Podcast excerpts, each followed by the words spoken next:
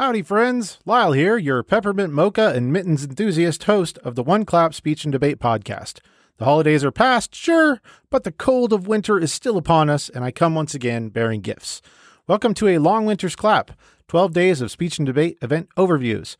For these episodes, One Clap will be delivering event overviews and resources that I hope will be helpful for novice judges, coaches, or competitors. In case you're new to these shows, for each episode, I will provide a quick overview of the chosen event, a couple of sweet and spicy tips for each event from expert coaches or competitors, and links to helpful resources on oneclapspeechanddebate.com to help you rock your performance. These overviews are not meant to be comprehensive, but should hopefully give you some information on each event and then provide resources for an independent deep dive for listeners who want to pursue more information about the event. So settle in for a helpful event overview gift for your speech loving ears from One Clap Speech and Debate. Today, congressional debate.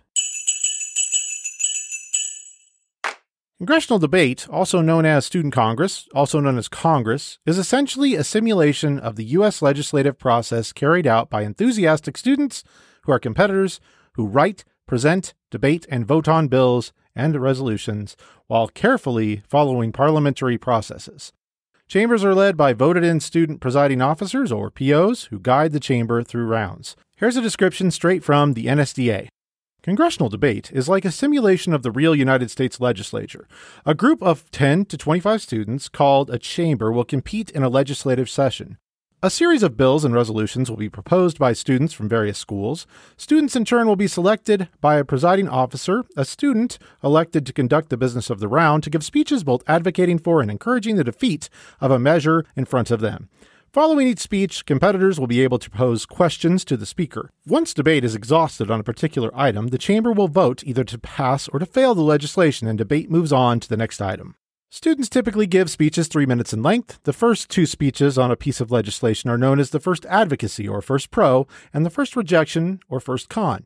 These speeches are followed by two minutes of cross examination. After the first pro and con speech are established, each additional speaker is subjected to one minute of cross examination by the chamber. Congress is a really cool event, as it mixes elements of debate, platform, and interpretive events all into one. Students debate over bills, and some common elements of debate are useful for Congress competitors, like use of evidence, clear and organized presentation of arguments, and use of rebuttals to other presented arguments. The organization of the speeches is quite similar to extemporaneous speaking. Plus, there is an added interpretive element of each of the competitors acting as if they were senators or representatives of an actual Congress. Winsome approaches with displays of senatorial personality can really resonate with some judges. Accurate and consistent role playing by students can definitely contribute to the success of congressional debate competitors. There is a lot of nuance to learn as a congressional debater, and we won't go into all the details here, but I'll be attaching a lot of resources for anyone who'd like to dig deeper into this unique event. One of the most fun aspects of Student Congress is the social aspect. Even in the online world, Congress is an event that is most interesting and exciting when many students are engaged with the congressional process, giving spirited speeches, showing understanding of the debated legislation, referencing the speeches of their fellow competitors, and asking relevant questions that keep the action of the chamber fresh and interesting. Congress is a great place to make friends too.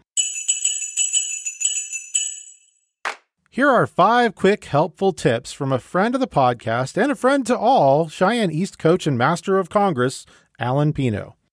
Tip number one speech organization. In Congress, you don't have a lot of time to speak in general, meaning you have zero time for the judge or your audience to be confused about your speech.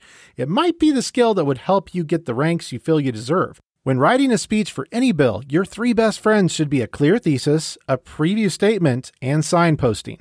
Please don't get a lousy rank because things get messy. Clean it up and get the one. Tip number two evidence and research.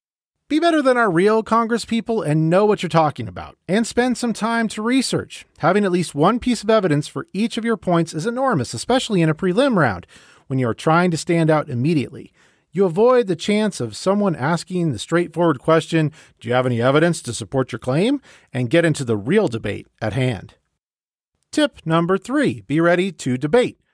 You have written the speech and done your research, but be ready to debate when you get into your chamber. For judges, listening to 30 speeches that had nothing to do with each other makes the round unbearable. The judge came to watch some congressional debate, and the only way they will get that is if you create clash by disproving your fellow representatives slash senators' arguments. It shows the judge they are not the only ones in the room paying attention to the speeches. Tip number four create sound bites. When you're in a room of 20 other competitors and only three minutes to talk, you must find a way to stand out quickly. The most powerful way is using the English language in your favor. When you have a strong hook, it will always win you the round compared to I stand in negation of this bill.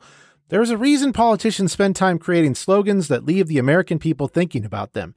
Taking the extra time to use figurative language, alliteration, and power language will have your judge talking about you after the round.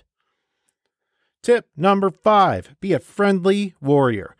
When you're in a competitive round, it can be hard to stand out. Everyone has good evidence, everyone is a strong speaker, and everyone wants to speak. What's left for you to do? Channel your inner friendly warrior. Your judge is looking for any reason to give their ranks to someone, and when you seem like the person in charge but someone they want to be around, they're happy to vote for you. You have politicians who are using this tactic when trying to get your vote, so use it to try to get your judge's vote. To channel your inner friendly warrior, you need to seem like the person who can get things done while being the person you want to hang out with after the round. This is easier said than done, but being aware of what nonverbal messages you are sending is essential. If you are mean or don't seem like the one in charge, it is hard to get top ranks in a round. Hey, thanks so much to Alan for his genius ideas to take your Congress competition to the next level. Alan has provided some resource ideas for Congress that I will link to on our website. If you'd like to hear more from Alan on One Clap, I will link to his previous episodes on One Clap. Additionally, I will link to Breeze Petty's One Clap episode where she tells her Congress love story. I will also link to other helpful resources for congressional debate on oneclapspeechanddebate.com. If you have or know of more resources for students, coaches, or judges, reach out and let me know. I'll link to these resources on the website as well. If you have an idea or a request for One Clap Speech and Debate, shoot me an email at lylewiley at gmail.com or reach out on the One Clap Speech and Debate podcast website or social media linked in the show notes. Hey, this year, maybe consider supporting One Clap Speech and Debate by checking out our Patreon page linked in the show notes. You can partner with me on this journey for as little as $1 a month and stop patronage at any time. Be sure to subscribe, rate, and review the One Clap podcast wherever you listen. Watch for new episodes of One Clap, Rock On Debate, Coach Connection, Speech Love, and Long Winter's Clap. Thank you so much for listening. Best of luck to everyone out there competing at tournaments, and Clappy New Year from One Clap. Happy holidays from One Clap Speech and Debate.